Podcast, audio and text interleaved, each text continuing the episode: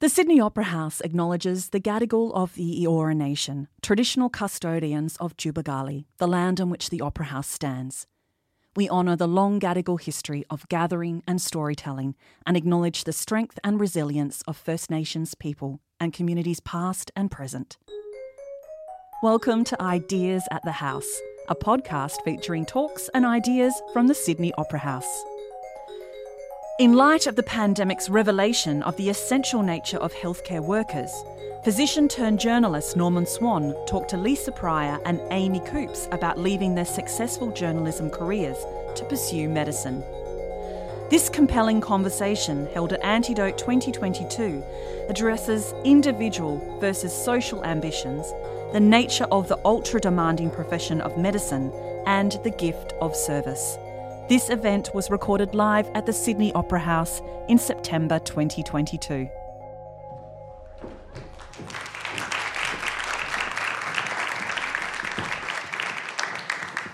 Hi, everybody. Thank you very much for coming out. So, this is called A Higher Calling, and um, we are going to be talking about whether or not, well, it's not going to be a competition between journalism and medicine, but the three of us have changed roles, um, and we're going to talk about that change in roles and what it means to us and a bit of the meaning of life along the way.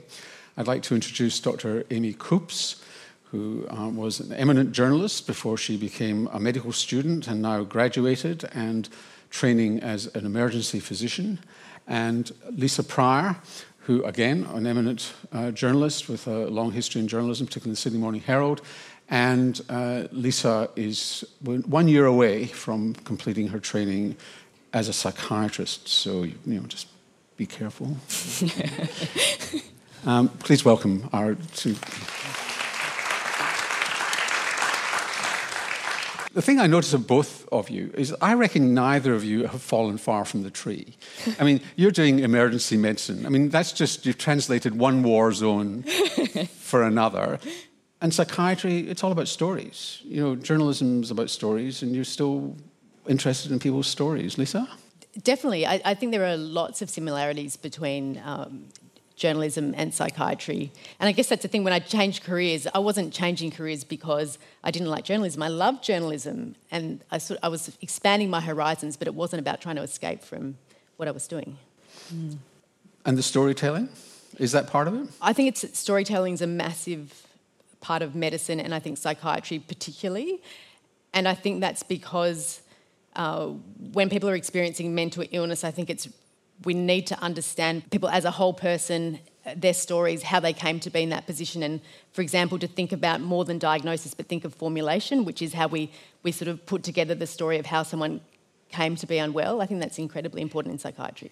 I mean, I I, uh, I was going to become a psychiatrist at one point, and I still use the psychiatry interview as my formula for doing a long, ra- a long radio or television interview.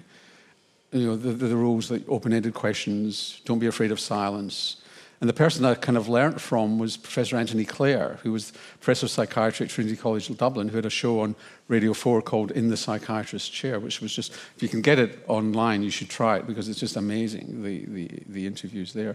So, Amy, um, I mean, you're just a sort of an acute junkie here. you, you like drama obviously I'm an adrenaline junkie. Yeah, I don't. I, yeah, I made someone made the comment to me when I said, you know, I, I was obviously gravitating towards emergency at the end of medical school, um, and a friend said to me.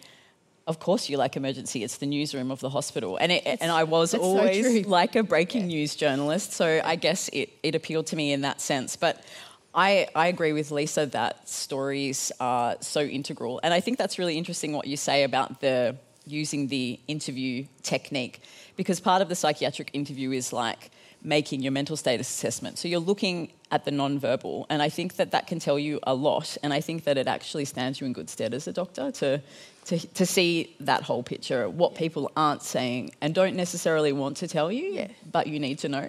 yeah. The criticism of the rest of medicine is uh, outside psychiatry is that they don't bother to find out your story. Yeah. I think that's a pretty fair charge that, yeah. to be levelled at some of our colleagues. Well, and also, I don't think it's necessarily that people don't want to know the story. It's also about time limits, mm. like especially in like so much of the heavy lifting in medicine is done in general practice, and that's such an important role for physical and mental health. And yet, people are so time limited in the amount of time they can have with a patient. It's hard to get to know people's stories. I think mm. it'd be nice if there was more time. So, what was the journey? You woke up one day and said, "Bloody hell, I'm not going to do journalism anymore. I want to be a doctor. I want to save lives." Uh, I don't know. Like, I think it was a slow burn for me, and it was a slow burn out of being a journalist. I think was part of it um, I found myself increasingly feeling as though I was participating in a toxic ecosystem that I didn't want to be party to anymore. Um, that so was just explain what that toxic. That, describe that. Well, we were in the era of. I mean, for me to describe it's a career-ending description. At least you can do it safely now. well, that was also part of it, I think. You know, like I felt very constrained as um, someone who, like, as a news journalist, you're very trained to be like, present one side, present the other, you know, don't let your opinion come into things. And I had opinions, and I and I found that model increasingly problematic. And I felt uh, as though, you know, the News Corp, like conservative politics dyad, was something that I found really frustrating and um, like terrible for our democracy, and I just didn't want to be a part of it anymore. So I guess that was the beginning, and I started looking around for meaning. Like I was sort of like, if I'm not getting that meaning from my life, what would a life of meaning look like? And the question I asked myself was, if you die tomorrow, what would you go to your deathbed wishing like I'd taken that chance. I wish I'd I wish I'd taken that punt. You know, I th- I wanted to be a doctor when I finished school, but I didn't believe that I could. Um, and it was one of those unfinished businesses of life for me. Did you go into journalism with a higher calling? Absolutely. Yeah, I was very idealistic. I still am very idealistic, I must say. But um, yes, I, I definitely saw journalism as like the fourth estate, you know, a pillar of democracy, as it were. Um, and then, I don't know, the, maybe the further you go into it, the more you realize that it's, it's less than what you thought. It's not what you can it's not necessarily what you can achieve. I remember this like very like apocryphal tale that was told at journalism school that was like it was a thought experiment essentially and it was like you're in a famine and you're a photographer and you have a camera. There's a starving child in front of you that's about to be preyed upon by a vulture. You've probably heard this story. What do you do? Do you take the photograph or do you intervene to say like to pick the child up and save it? Because you take the photograph and it was like it's like that ultimate like ethical question in journalism like what is what is the ultimate good you know? What can you achieve more with? And that was it was increasingly i guess that became my problem with journalism is that i wanted to be lifting the starving child and i and i and i was seeing less of the benefit of taking the photograph. Lisa what was yours uh, your, your journey? Well, I, I think I'm less idealistic than you. I feel like I, I want to be more ideal, idealistic like that. But I, I think I can, can date my decision about doing medicine back to a date, which is New Year's Eve 2009, when I was on maternity leave with, um, had had my first baby three months before, and um, I arranged to spend New Year's Eve in the emergency department of St Vincent's Hospital uh, for some research I was doing for a book about um, illicit drug policy. And so I went there on New Year's Eve. I, you know, I sacrificed my New Year's Eve to go and, and do this research, and I actually had the most fantastic time ever. I absolutely loved being in ED. I loved seeing. Did they let you do some stitching? Pardon? Did they let you do some stitching? Oh no, they were they were very ethical. I just observed, but um, they were. Uh, but uh, yeah, I just loved watching all the nurses and doctors doing their work. I loved how it involved expertise, but also street smarts. And then I just came home um, my husband says I was like the next morning I was like on a real high, and that was partly about how much caffeine I'd consumed. It was also that I did have a little bit of an epiphany where I thought, well, maybe I could, maybe would it be so bad to try and study medicine? And that's yeah, where I where my journey started.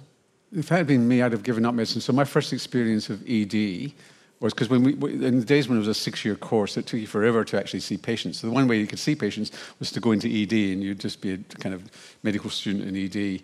And I was sent into this cubicle where this woman was waiting, and I said, What's the problem? And she thrust her finger in my face and she said, I had an accident with the sewing machine and there was a needle going through her finger. And I went, Oh! uh, my medical career could have been over at that point. So, are we allowed to interview you now and, You- and you- ask you what it was absolutely that? are. So, so what, what was it that, that turned you in the other direction, apart from close encounters with sewing needles? Well, like both of you, I didn't. It wasn't that I hated medicine. I, re- I really enjoyed clinical medicine, and uh, but the, there was stuff I wanted to do more. I mean, I've told the story a few times. Is that I was obsessed with the theatre when I was an adolescent, and I used to go to the Glasgow Citizens Theatre. On one occasion, you know, you know how you, you're told kids shouldn't do drugs. The reason they shouldn't do drugs is it changes their brain forever. You know, in terms of the receptors and everything for, for drugs never send your adolescent child to see Ibsen's last play, um, which is a play about regret. And uh, I won't tell the whole story, but it's a play about regret. And I, I came out of it's a terrible play, but I came out of that. Think, it changed my brain because the worst thing in life was both you were saying you had an ambition to do medicine, and that was the one thing you wanted to do. So I wanted to be an actor. And, um, but I also got into my head, I don't want to get to my 50s and look back on my life and wish there was something else I'd done. So I wanted to be an actor, and I. They, so people think, ah, oh, they want to hear the story that um, you know. Since I was a baby or a toddler, since every moment I could speak, I was playing with stethoscope. There was nobody in my family who was a doctor, um, or in my close family, and I did it out of convenience. It was actually the easy. It sounds odd to say it, but it was the easy choice because you'd never had to make a choice. Because I was under pressure from my family not to do acting. I mean, this, what Jewish mother wants her son to be the Jewish actor rather than the Jewish doctor? and, um, and so it was a lot of pressure, and I recognized that I didn't particularly want to go into a profession that was 93% unemployment. Safer to be a second-rate doctor than a second-rate actor. But that ate, so the same way, in a, in a flip sense, mm to you, Amy, mm. I sort of festered away mm. during medical school and did a lot of acting and directing. And it, it came to a, an abrupt end when I did an audition for the Royal Academy of Dramatic Art in London, which I failed miserably at, and I recognized I was not going to become an actor. And that's when I went, that's when I consoled myself, okay, back to medicine.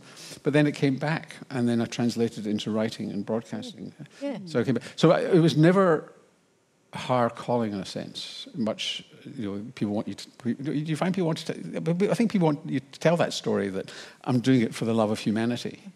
Yeah. You two clearly are. I don't know. Oh well, Do you love I, humanity? Well, this is one thing I was worrying about the title of this um, session, a higher calling. So I feel like there's nothing worse than a martyr. Other than one thing, which is a performative martyr. and I feel like, is that what we're being? Performative martyrs. Yeah. Talking about our, our higher calling. But I but I'm but if I'm honest, like I do feel I do just love medicine and helping people and mm. and all those those things. And I don't feel like I don't feel like I'm being a martyr or suffering for it because I I feel like I get a lot out of it as well. So I feel like it's a fair exchange. I don't feel like I'm. But it wasn't easy for either. Being a mature medical student is not easy, particularly when you've got kids. Yeah. Oh, we were talking about this, weren't we? Mm-hmm. Sleep deprivation, yeah, Yeah. being a special form of brain damage. All right. Yeah. yeah, and the funny because both of us went through medical school at different times, but at both both of us had little kids at the time, and we're talking through some of the things that you do to get through medical school with little kids, and and a couple of things I was thinking of was. Um, um, when I was maternity leave with my second child, I, I had a whole year off, but had to, to still sort of keep my studies up. So I'd keep a pharmacology textbook in the car. So um, if the baby slept, we could like park, and then I could do a bit of study. um, and then also at, at um, bedtime, sometimes um, my daughter having a choice between either a bedtime story or me practicing a respiratory exam or a knee exam or something like And she actually she has fond memories of that. She turned out fine. Yeah, she did. So that child's in the audience. I wonder if she remembers the absorption absorption dyna- dynamics of digoxin. Yeah. she yeah she, she she's quite good on uh, vitamin K and the liver. she's uh, Excellent. she, yeah she's stuck. Doctor in the in making. Well, I- but just to challenge this notion, I, mean, I remember talking to um, a public health physician. Actually, it was Boyd Swinburn, who's an authority on obesity and so on. He spent his life in population health. He's back in New Zealand now. We were talking about uh, in the early days of um, Aboriginal kids going into medicine and graduating, and Maori kids going in, in New Zealand going into medicine. And I was saying, oh, but you know, it must be frustrating for them because they get grabbed as soon as they're graduated and they go off and they do something more administrative because they're the in those days there were there were so few of them that they went into organizational roles in Aboriginal medical services and so on. And his comment was they're going to do a damn sight more good doing that than seeing individual patients. Mm. And I just wonder what your perspective is because in journalism it's one to many, but you both spend your lives now one to one. Mm. Apart, you do both do a bit of writing, it has to be said. Mm. How does that ever? It got to me as in medicine, the one-to-one thing. Yeah, I think it's it's the it's the question really about those two career choices, and it's something that I definitely get stuck on. I think it was that that feeling that I could have meaningful interactions with people, and that I could use the skills that I had developed in journalism, like in a different setting, that sort of took me that way. And people kept saying to me when I went to medical school, and you say, Oh, I used to be a journalist or I still am a journalist, and they'd be like, Oh, you're going to be a medical journalist? I'm like, No, like I'm leaving journalism. I'm not doing that anymore. And the further along that I've got, and now that I'm working, I see great value in using both of them. Like, I, I, I think that there's this immense value. And we found ourselves on the precipice of this when COVID happened. Like, suddenly, as someone who's like a journalist who has medical training, and you would have found this too, Norman, that you were sought after and people wanted to like you to, and, and, it, and it illustrated for me that like we actually have a very special and unique skill set, you know, and it's, it's important to use them, to use them both. Um, and I find myself drawn to clinical work certainly, but into other directions as well. And, and I don't know where my career will take me, but I don't think I'll be in the hospital five, seven days a week. Lisa, this one-to-one thing. I love, I love the one-to-one. I love hospitals. I love, I love all those things. I love, um, and I guess I wonder whether it goes back to that topic of idealism. I, I, I think I've. Um, I feel like I've got very modest aspirations at this point in my life. Like I feel like I feel like when I was younger, I thought, oh, maybe I can make the world better. All it needs is plucky people in their 20s with lots of enthusiasm, and that's going to change the world, as if plucky people in their 20s had never existed before. Um, but now I feel like sometimes it's enough to make things better for an individual person or to maybe work at making the world not get worse. like, mm. I've got modest aspirations, and um, I'm happy to do that one on one work. And I think the power of conversation is something that can't be underestimated. And I think that the power of narrative in medicine also can't be underestimated. Like it's very healing to to sit with someone and like have them tell share their story with you and for you to reflect that back to them and to help them make sense of that, which is what you do like every day all, all day, but but those of us who don't work in psychiatry do it too, you know? Yeah. It's um it's an important skill that maybe you can teach well, there was a Harvard psychiatrist who, who's also an anthropologist who wrote a book called Narrative Medicine. Mm. About you know, it's just as important to get the narrative of somebody who's got diabetes or heart disease because you're not necessarily going to make them better unless you understand their personal story. Well, it's the it's the Osler quote, which is you know, see the person who has the disease, don't see the disease. You know, a person isn't a diagnosis; they're a person. Question one question from the audience from Maria is: Do you think that your skills with language and communication using words wisely make you help to make you a better doctor? Oh, without a doubt, I think so. Yeah. What do you think? Oh, yeah, uh, definitely. And and um, I, I, think that's I really feel it in mental health, especially with conditions that are stigmatized. It becomes so important to be able to tell people difficult things well, so that people can receive a diagnosis in a way that they can still see that there's hope and a future and a way to live with that. And when you get that wrong, you can really damage people and you can damage their sense of hope. You can damage their ability to face what their diagnosis is. So I think it's yeah incredibly important to do those things well. And I see not shy away from it. Yeah, and I, I've definitely seen it um, in end of life situations. Like I think I remember when I did palliative care at medical school, the the, conven- the course convener giving this great, this amazing lecture, and he was talking about like you know drugs to manage end of life, blah blah blah. But the beginning of the talk was, you like you are, you may tell many many people and be at many many people's deaths over the course of your career but the, those for each of those individual families they will remember you forever and what you say they will remember they will remember you and it matters what you say and how you say it and that really it really sat with me and i think it's it's absolutely true like and i think it doesn't just like apply in palliative care it applies in emergency all the time. You have to tell someone they're having a miscarriage. You have to tell some a family that someone who came into the hospital who was alive is no longer alive. You know, like you have to. I don't know, like every single day. Yeah. And also, yeah, and it becomes important to to say, to make sure it's said well, but also to make sure it's the truth because things can you can make things so much worse for people if you sugarcoat things or you're inaccurate to make it a smoother conversation without being honest. Yeah, absolutely. I mean, I still, I still wonder what they do in medical school these days when you still hear the same complaints, though, about doctors not communicating. And when there's a disaster, when a really bad mistake's been made, almost certainly, communica- almost always communication's at the heart of it and systems problems and so on. Did, did you get much training? Or did it make a difference? Or well, was it what you came to medicine with that made the difference? I'll be interested in your experience because Lisa did postgrad, I did undergrad, so in very different cohorts. So I guess you were with other adults who had. So to explain, there's kind of two. So mostly now medicine has moved to a shorter course that you do after you've done a science or other degree, and it's called an MD, four years. And then there's an undergraduate course, which is what I did and clearly what Amy did, which is six years, which you go to uh, usually straight after school and go, um, from beginning to end? I think we actually got quite a lot. Doesn't mean that it's always practiced perfectly, but we are.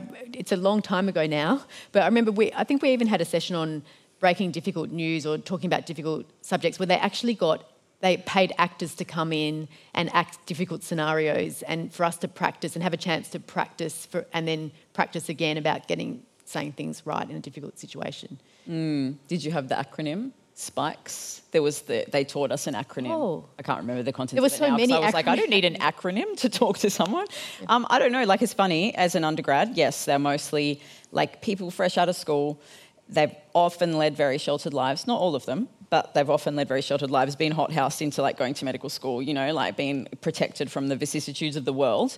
Uh, and I not only had was an adult, but like arguably as a journalist, like you kind of do adult life on steroids. Like you get exposed to everything, you know, like death knocks, like I've been in like disaster zones, refugee camps, like, you know, like I've lived the life of about five people. and so like no no conversation was scary for me but what was scary for me was watching some of them navigate those conversations and thinking oh my god like how are you going to be when you're actually in this situation? And it does make it, I actually think it makes it worse. Like if. Yeah. Well, in my, in my medical school class, there were no better in sixth year than they were in first year. Yeah. You do wonder what happened. But I think that's, that you, I don't think you can teach communication. I think you can learn communication, but I think you learn it in context, you know, like you learn it in conversation with people. Like, I don't know that you can sit someone down and go, this is how to talk about very difficult things, you know, and they teach you these very rote things. Give, you know, if you feel uncomfortable, offer some tissues and a glass of water. Like, that's literally what we were, were taught. And I was sort of like, why do you need to be told that? like, I don't know. It seems like common sense to me, but. But yeah. But if I can also stand up for some of those people who don't necessarily communicate well, I think also there are. Well, we, the world does we, need we orthopedic surgeons. Yeah, yeah we bring yeah we bring particular skills, but there can also be people who are actually really good at what they do, and they just don't have the gift of the gab or whatever, mm. and um, yeah, it doesn't yeah. discount. And they need to learn it, but yeah, not they, everyone. They might have, you know, excellent skills in. Well, there was the stereotypes. You know, they became anaesthetists or pathologists because they didn't have to. Yeah. Talk, well, anaesthetists do actually have to talk. Yeah, we need. Don't forget radiologists also yeah. like to hide in their dark room. Yeah, yeah, yeah. But you know, if they want to be an interventional one, they've got to talk. But the but the other thing I want to talk about is this sort of conflict that you might have coming in as both as a mature student, but also from journalism. Journalism, we're the fourth estate. We're there to hold people accountable. Mm. We're often called lefties because mm. we're critical of received wisdom and government, particularly the government of the day or whatever. and then you go into medicine and some people go into medicine thinking it's going to be the same, yet it's an extraordinarily conservative profession, mm-hmm. and medical schools are usually very conservative. Less so sometimes with the new graduate courses, but they're very conservative. And even though they might teach you stuff, the people who are actually teaching you clinically are conservative themselves. Mm-hmm. I'm talking about just in their own sense of themselves rather than what they vote for. did you find yourself coming up against barriers to your ideology or belief in life? Big time. Yeah, I did. Yeah, I found, I, I found that probably the hardest thing about going to medical school. Like the science stuff was like absolutely brain busting and took me a long time. But that like hierarchical, like this is what you're talking about, the, the very hierarchical way that medicine operates. And it's sort of like you will respect someone because of their, you know, status and you, it's not to be questioning people. And no kind of like credit given for any other life experience you may have had. Like it was very kind of um, like I found it very erasing, and also like I don't know. I understand. Like I guess there's arguments on both sides. Medicine is conservative because you know it's about managing risk, and I understand that, and that's a necessary evil perhaps. But on the other side of things is if we never question received wisdom, like we will never we'll never improve. We'll that, never. That, but it's very different. I mean, the conservatism is we're not going to jump at new stuff all the time. Mm. We'll wait until it's proven to use, which is, for, I believe in that. I mean, that's fair enough. Mm. But the, the, this hierarchical th- thing is can be erosive and it's dangerous because mm. if you don't feel you can talk back to the boss and say that's not safe. Agree. And I, I feel like that's where graduate medicine has made a real difference because there's so many people going into medicine now who might have legal experience, media experience, experience working for unions, all kinds of things. And there is this change that's sweeping through where people who are junior doctors have these skills and are not very afraid. like, yeah. Yeah. I think medical school's the worst though. Like I, oh, yeah, I found yeah, once I started yeah, working, people started seeing you as an adult. They were interested in uh, it was remarkable. Like overnight, you're the end of sixth year med school and you're a nobody and nobody even looks at you and it's just like whatever, like the student. And then the next minute you've got your prescriber number. It's like, oh, hello, yeah. you know. Also known oh, as your license to kill. That's yeah. why I try, though, to never forget and to be extra nice to Absolutely. medical students, to not repeat that. Yeah. To, yeah. But it's a, it's a broader question about culture, and I think there is a cultural problem in medicine, absolutely. And it's slowly changing, I think, but yeah, as, young, as younger people come into the, you know, each, each specialty and it changes. An interesting question here from um, uh, somebody in the audience. I'm a nurse who would like to know more about the systemic problems such as short staffing, a bullying culture, and how we can change through the power of conversation. Lisa? Uh, first of all, I think one of the most important things that we need to work on changing is really truly working in multidisciplinary teams where we don't have separation between nurses and doctors, between doctors and allied health, and we recognise we all have skills and, and that we all have our own expertise. And I, I think that is changing, but I think that needs to change more. Mm. And as for bullying, um, I think obviously that's not acceptable, and we need to to have the bravery to stand up against it when we see it. Yeah, I think and that's something I feel conf- confident doing. I'm, i feel like I've been lucky. I haven't had um, been exposed to much, but th- again, the nice thing about coming to these things late in life is you're not afraid. Like yeah, happy to. Yeah, I think that's say right. Your piece, and I think that yeah. Well, at least you can say to you know a bullying psychiatrist, "What is your problem?" Yeah. Oh, I once, I, I once, um, you know, this is a famous thing that happens to interns. You ring a tertiary centre, like from I, I work rurally. You ring a tertiary centre, you ring the registrar to like give them a referral, ask for advice, or you like want them to be transferred. And I got to say, like neurology, neurosurgery, they're always so bad. And you, like, I rang someone once, and they just basically gave me an absolute earful because you know you're an intern. I talk to you how I like, and uh, I said there's no need to speak to me like that. It's very unprofessional. How about I call you back in five minutes when you had a chance to reconsider and hung up? And they were just like, what? but like, you need to do that. Like, people need to do that. And if we, as people who can do that, need to model that to other juniors too. Yeah. And I think also appealing to professionalism is a very smart way to do it because I think what doctors do understand is the idea that we must um, try to achieve excellence. And we have to emphasise that if you care about excellence, you have to also care about excellence in the way you treat people, and excellence in the way you manage an organisation, and excellence in the way um, you interact. Yeah. Yeah, but coming back to nurses, I mean, nurses who leave the profession, that's what they complain about, that they're still bullied and demeaned on mm. the ward mm. and not given respect. Although I do remember, you know, talking about phone referral, I do remember a famous story. I did my final year surgery at um, in Inverness in Scotland, and um, there was a GP, and GPs used to be able to refer directly to the ward. In Scotland, it didn't come through CAT, you know, ED. They, trusted GPs to go straight into the ward. But anyway, there was a GP in Mallaig in the west of Scotland called Donald Duck. oh, no. And the apocryphal story is that he phones up with a patient with peritonitis, and the receiving registrar says, Hello, it's Dr. Donald Duck here. And he said, Yeah, I'm fucking Mickey Mouse. I, I want to talk a little bit about, but coming back to this notion of, um, did you manage to translate that uh, in Auslan? um, I'm sure there is a way of doing it. Um, the sort of personal ideology and sort of beliefs.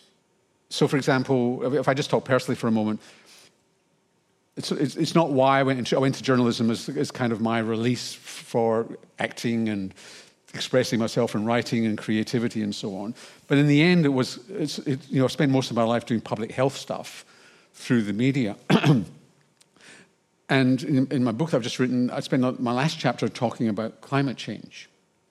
How do you resolve the bigger stuff that's going on, activism, stuff that as journalists, you know, when you, when you look at the science, you communicate the science, it's just clear. There's no, this is not about ideology, this is about science and the way the world's going. How do you deal with that on a personal level? Or is that just something that's outside medicine or inside medicine?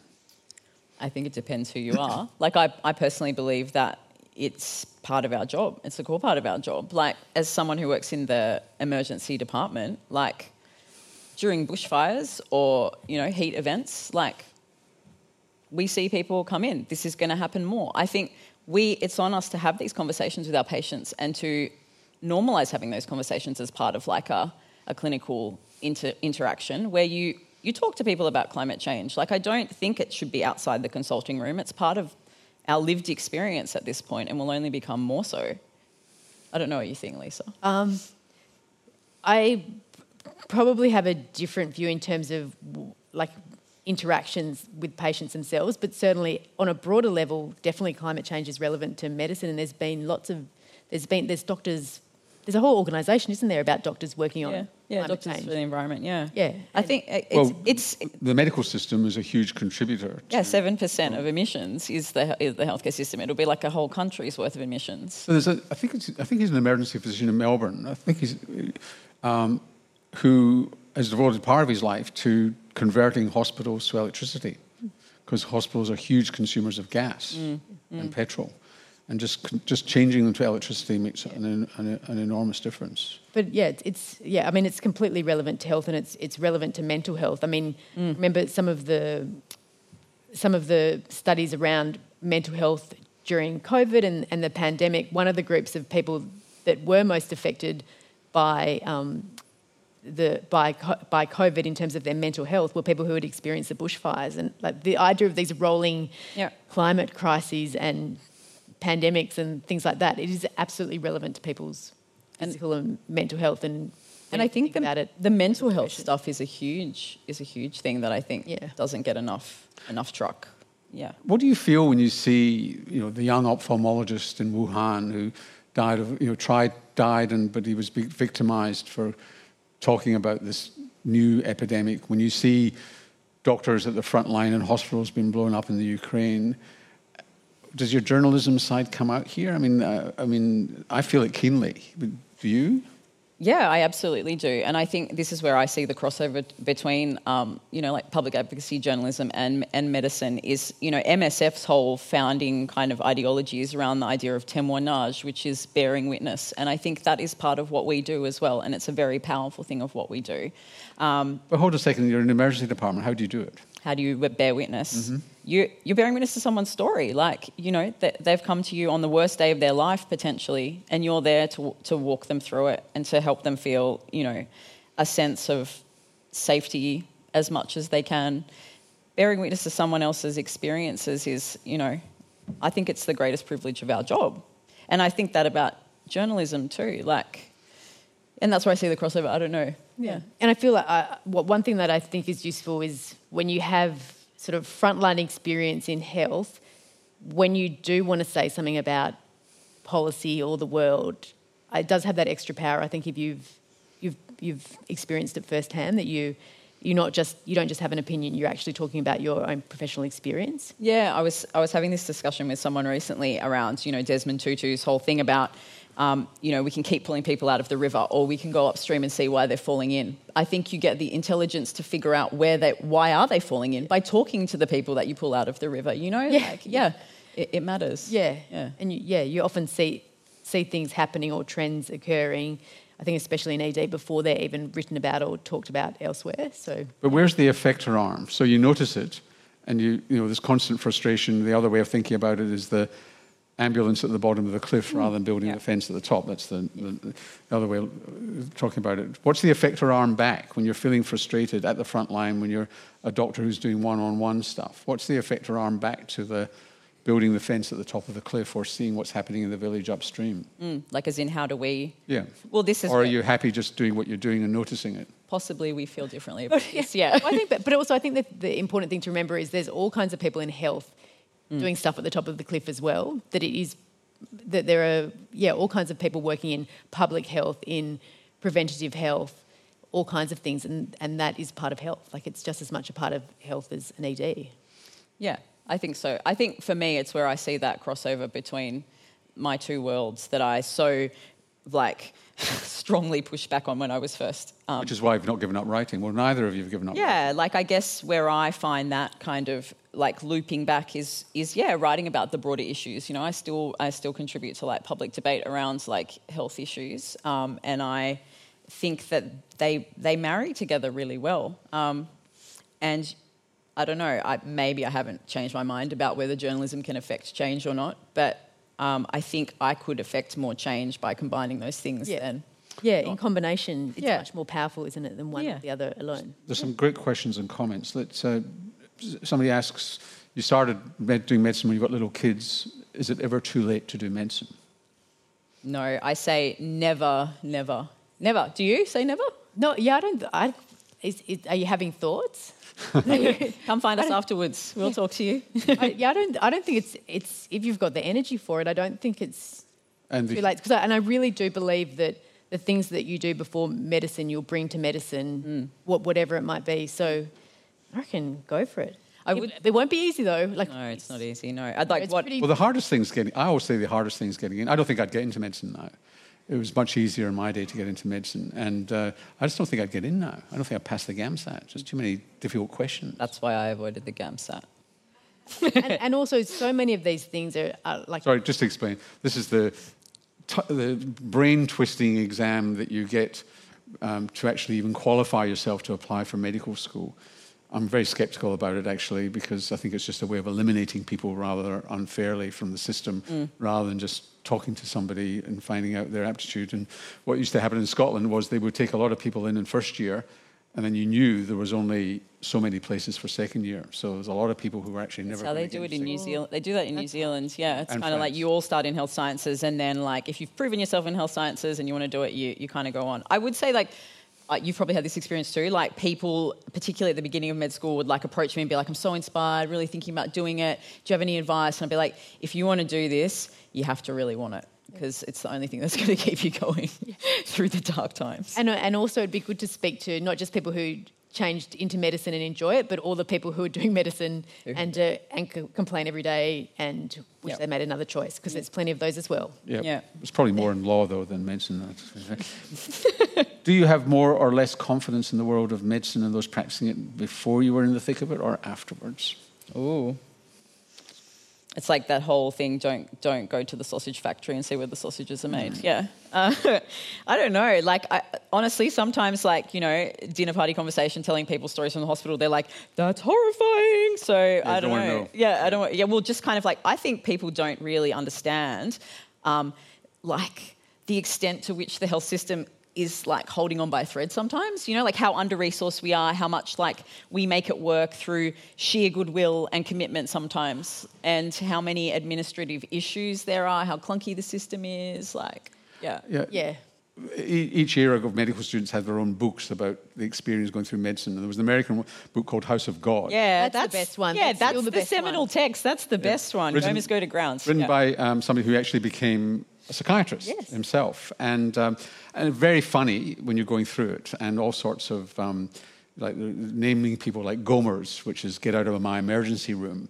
and, um, and then if people fall, they either fall from an orthopedic height or a neurological, neurosurgical height and so on. So we chuckle away at it. And it, what I thought was so funny, uh, not long after I joined the ABC, I dramatized, with the permission of the author, I dramatized it uh, to make a show out of it yeah. with uh, Drew Forsythe and Henry Szeps and others and the audience hated it. Oh no!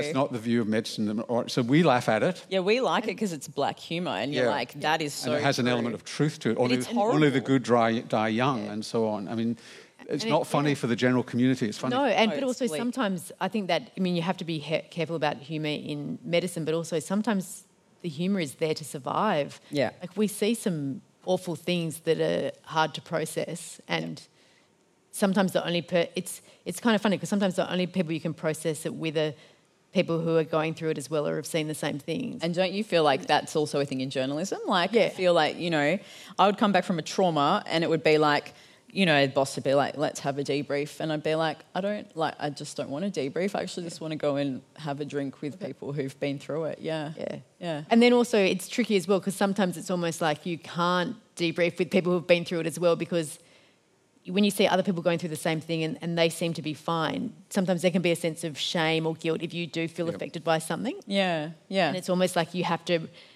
to check with people who don't live that every day to realize, oh wait, actually that really was traumatic and scary and dangerous. Yeah. And it's okay to have been rattled. Yeah. There was this period of egalitarianism in hospitals where they thought it was elitist for doctors to have their own restroom and places place where you eat. I mean, my, where I did my first job in pediatrics, there was a house in the, in the grounds where you went and had breakfast, but it was where you went to debrief. You talked about the night before, and you, you, you, you got over whatever trauma was there. And th- there's not that many places in the modern hospital for that yeah. to happen. Oh, I, I, think you have to have to make them.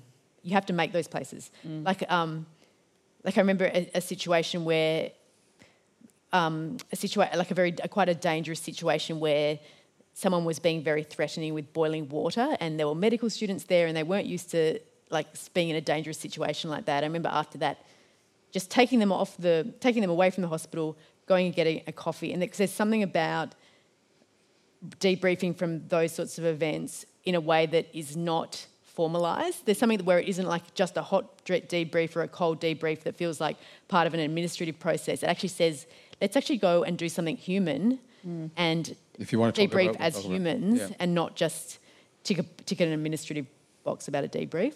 Mm. There's a question here about the, getting the narrative from people, and in the modern hospital where you're under pressure and poorly resourced, you don't have the time to get the narrative. Is that true? I think being a junior doctor is the time actually when you may you may have that time. Like, and I work in a rural hospital, so probably like some of those pressures, you know, aren't there to the same extent like as the intern, you have lots of administrative tasks to do, which if you're like a grown up who's had a job before, takes you not very long. And then like you can go and have conversations with people. But you also I don't know, you have to want to have the conversation and prioritize having the conversation, you know? And I think that's the thing. Most doctors are possibly not inclined to have the conversation, but it makes a massive difference. I ran into one of the oncologists recently, um, local oncologist, and he says, Every single person that you refer to me, they're like, Oh, that Amy, I remember her. And it's like, Because I like to have a chat with people, you know? Yeah. Um, and possibly because I wear very colourful scrub caps. but uh, yeah, I think that in itself you, you've been internalized as part of someone's journey, and what an incredible thing. You know, you've made an impact. And it might take more time up front, but probably less time down the way because you know more about them. Yeah, and they say that, don't they? In I think there's the, that, that study about GP consultations that if you actually just let people speak, often they only need to speak for a minute or a minute and a half to say their piece, but it makes all the difference to allow people to speak and not just pepper, not just throw questions at people. Mm um, as soon as they enter a room. I think the cl- I, have done six months of GP working as a GP, and I think the classic thing that they teach you at med school, which is actually so true about general practice, is get to the end of the, con- the consult and say like, "Is there anything else?" Oh, the, the, what do they call it? The door handle conversation, yeah. where just as That's the, the third question. The yeah, said. they drop well, the, truth bomb at yeah, the end. Yeah. You know, one of the pioneers of modern general practice, Michael Balint in Britain, who's also a psychiatrist, said 30% of people who come into a general practice, what they come in for is not what they say is absolutely. the. It's, not a sore throat. It, it's absolutely true. Unless you ask that question, you don't get there. Another question which got here, really good questions, by the way, is um, the ethical situation. So when you're a journalist and you get a good story about mm. a situation in a hospital, for example, you want to go out there and actually do it. What happens when you come across a good story now? Mm, that's really hard. I got asked that at my. Um, so we have exit interviews as part of like graduating from medical school, and it's essentially like you get you have to write this essay about like your journey through medical school and why you should be allowed to be a doctor, um, and the things that you've learned, and then you get examined on this essay by two doctors. And um, yeah, they asked me that question. They were like, "So you used to be a journalist, and like how do you see yourself balancing like privacy, confidentiality, internal workings of the hospital?" Is this code for we don't trust you?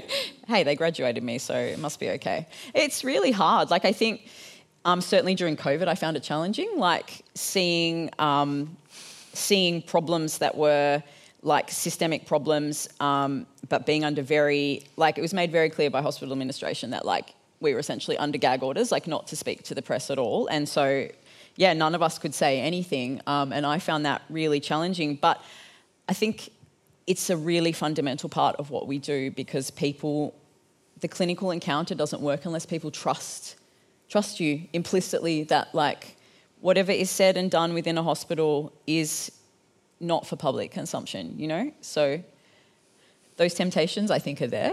Yeah, I, I, I would put privacy, confidentiality, professional ethics above everything. Mm. But but part of but it's completely consistent with professional ethics. If you see a problem, to escalate that and raise it within the proper channels. Yeah. And I think escalating them within the proper channels within within the health system is probably going to be much more effective than going and talking to a journalist anyway. Like mm. it's a very roundabout way to try and I think normally I think also I think often the way it works is once someone has to go to the media, probably the the issue's been lost already. Like don't you find that that things often happen change happens in the shadow of the media rather than through the media? Yeah, absolutely. And I think like come, having come from the other side, you also understand that, man, the news cycle moves on so quickly.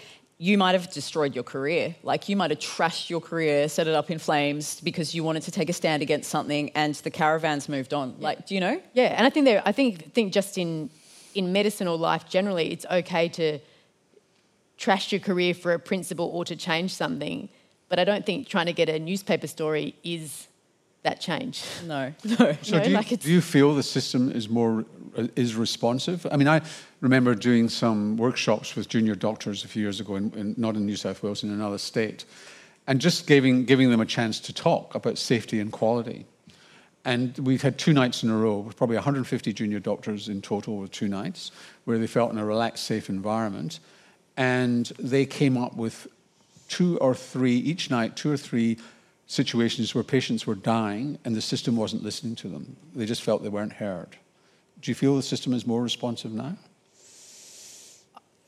Personally, in psychiatry, I do. I feel like we, I, I, I maybe this is idealistic. Maybe here I, I am being idealistic now, but I, but I do feel like we talk amongst ourselves about things we want to change, and we tend to escalate it. I don't know whether that's different in other places or other specialties, but. Mm yeah, I think I think people, I think my colleagues are interested in changing things when they see problems. I think I, I think the question is, what do we mean by the system? Like, do you mean do you mean my hospital administration? Do you mean the state government? Do you mean the federal government? Like, what do you mean?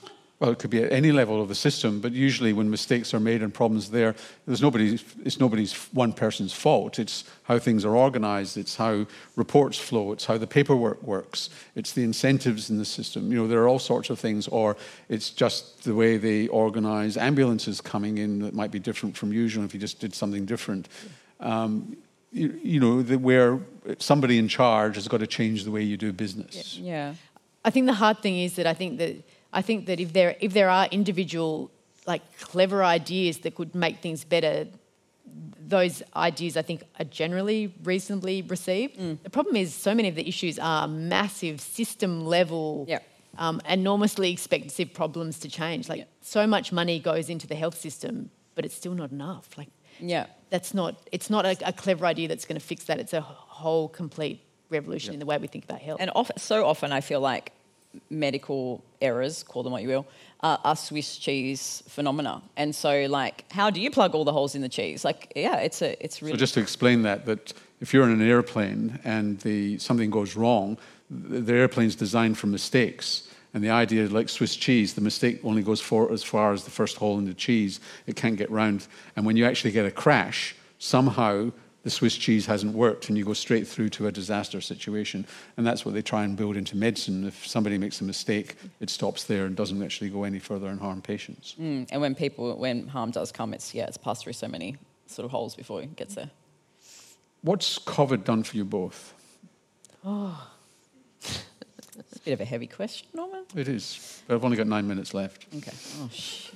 Nine minutes. Um, it, it was such a weird time to go into the profession. Like, yeah, I think it's it's we've not known anything. Well, I've not known anything different. You have. I, I have never worked in the hospital without wearing PPE. Like I've never kind of not had to wear an N95 mask like a day of my working life. Um, and I came into clinical came into postgraduate so, practice when you. So I, I finished medical school uh, I, my last year of medical school was when COVID all happened, was first happening, and then, yeah, graduated into it. I think um, it's what I have observed is like the system is in crisis, you know, like it's people, the levels of burnout that people are experiencing are like off the charts. I don't think that there's, I don't think there's a, a level of understanding in the public domain about that to the degree that you can see it if you're in the system itself.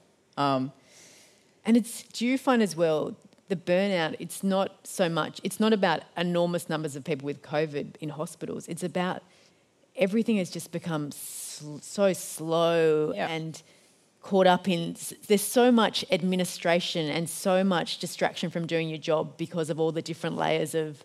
Absolutely. And I, th- I think what people don't understand is like, yeah, People are tired of it. Well, people just go, oh, but COVID's not really thinking about Yeah, like true, there's not that much COVID in the hospital right now. What there is, though, is like a massive backlog of people who yes, didn't get surgeries, didn't have their chronic diseases seen to. Yeah. Like, it's absolutely nuts. Yeah. I left the emergency department yesterday morning and there we have like 15, 16 beds and 14 of them are occupied by admitted patients who have no bed. Yeah. And so like what, what we do in that situation is like you see people on the ambulance trolley, like you're literally treating people the whole thing, their whole time in the ED, they're on the trolley, and then they just bundled yeah. away again. Like it's and yeah, and it's, it is almost like EDs are becoming their own wards now, where people are there for some time, especially for mental health patients oh, who yeah. can be stuck there for days now. Oh, we and it also means people are in these incredibly high stimulus, uncomfortable environments where they're not getting the treatment they need. Absolutely, and it's, it's terrible for everyone. It's terrible for the staff. It's terrible for the patient. It's terrible for the other patients. You know, like it's just. And also, I think the other thing about COVID is that the system was already yep. struggling before then. It was, it's just been the icing on the cake, hasn't it? Like yeah. it, was, not It was like ramping. Everyone was, was before trying, yeah. COVID. It's just yeah, yeah. It's become exponentially more so. But like, how do we fix this problem? Do you know? Well, that was going to be my next question. I'm glad you asked it. you can take a seat. Oh, actually, I do have an answer. Yeah. Oh, uh, no, I actually do. Well, one, I think one of the bits of the answer is properly funding general practice. Yeah. Hundred percent. I, I feel I feel so sorry for GPs. They do such an important job. They carry like in, in you know if you're looking at mental health, they carry so much of the do so much of the heavy lifting with mental health, and they're not properly compensated for it. It's so hard for people to get a GP appointment it's almost impossible for them to get a build appointment. And we say we have universal health care, and how can we say that when people can't? And there's far too much. Tele- there's far too much telehealth, which you would see in ED, where GPs are not seeing the patient to get through the patients. They're not seeing them mm. and missing stuff, and yeah, people are turning yeah. up in ED with conditions that have been missed because they've had a telehealth consultation. And it's a it's a vicious cycle, right? Like you know from being on the other side that so general practice is not like a good kind of financial, and you don't go like I didn't go into medicine to make money, but like you can't even make ends meet as a general practitioner. And it, then it becomes so people who are in medical school thinking about what am I going to do? They go, I don't want to go into general practice. So then it just contributes further to like the dearth of GPs and the cycle continues. Like it's not a difficult problem to fix. It's a structural problem, though. Like, yeah. And of course, because GPs are paid by the federal government and hospitals are funded by the state government, there's no incentive for either one to take the pressure off the other. No. Are we giving you a lot of confidence in the health system? so, in a, uh, another question here is: um, in a hypothetical dystopian future, who would you want to run the shop? A war zone journalist or an ED doctor? Ooh. Are you offering me the prime ministership? That's well, I think I think awesome. somebody is in the audience. Yes. Thank you. Uh, I don't know.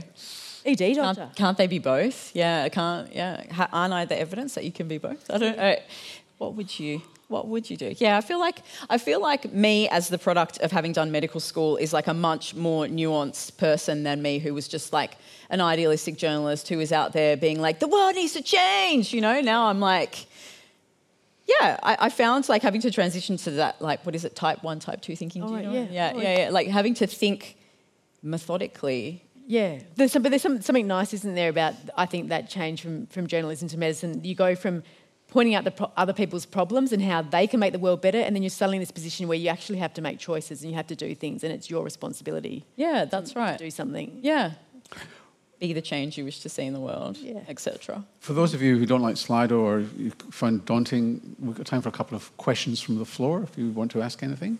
Hi. Why psychiatry and not psychology? Hmm.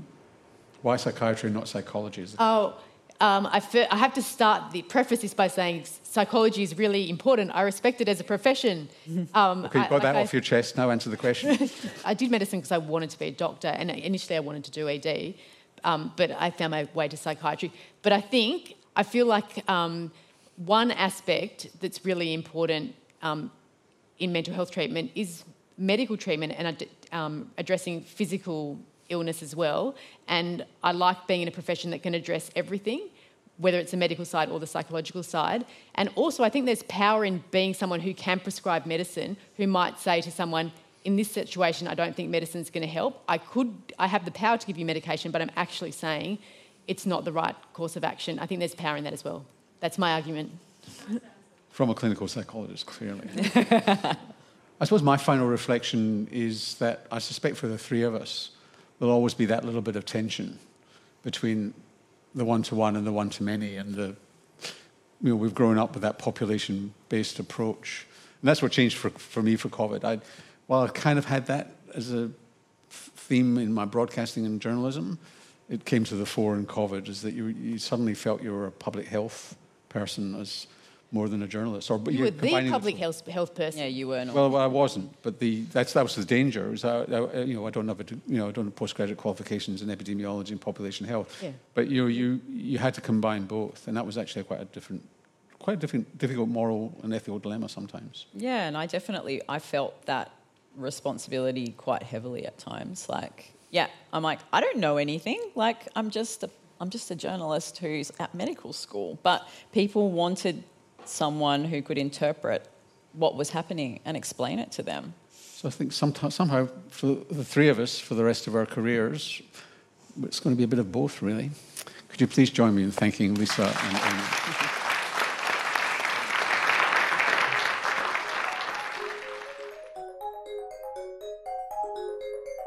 Watch this talk and others from Antidote 2022 on Stream, the streaming platform from the Sydney Opera House. Register for free now and start watching at stream.sydneyoperahouse.com. Thanks for listening. We'll be back again soon with more ideas at the house.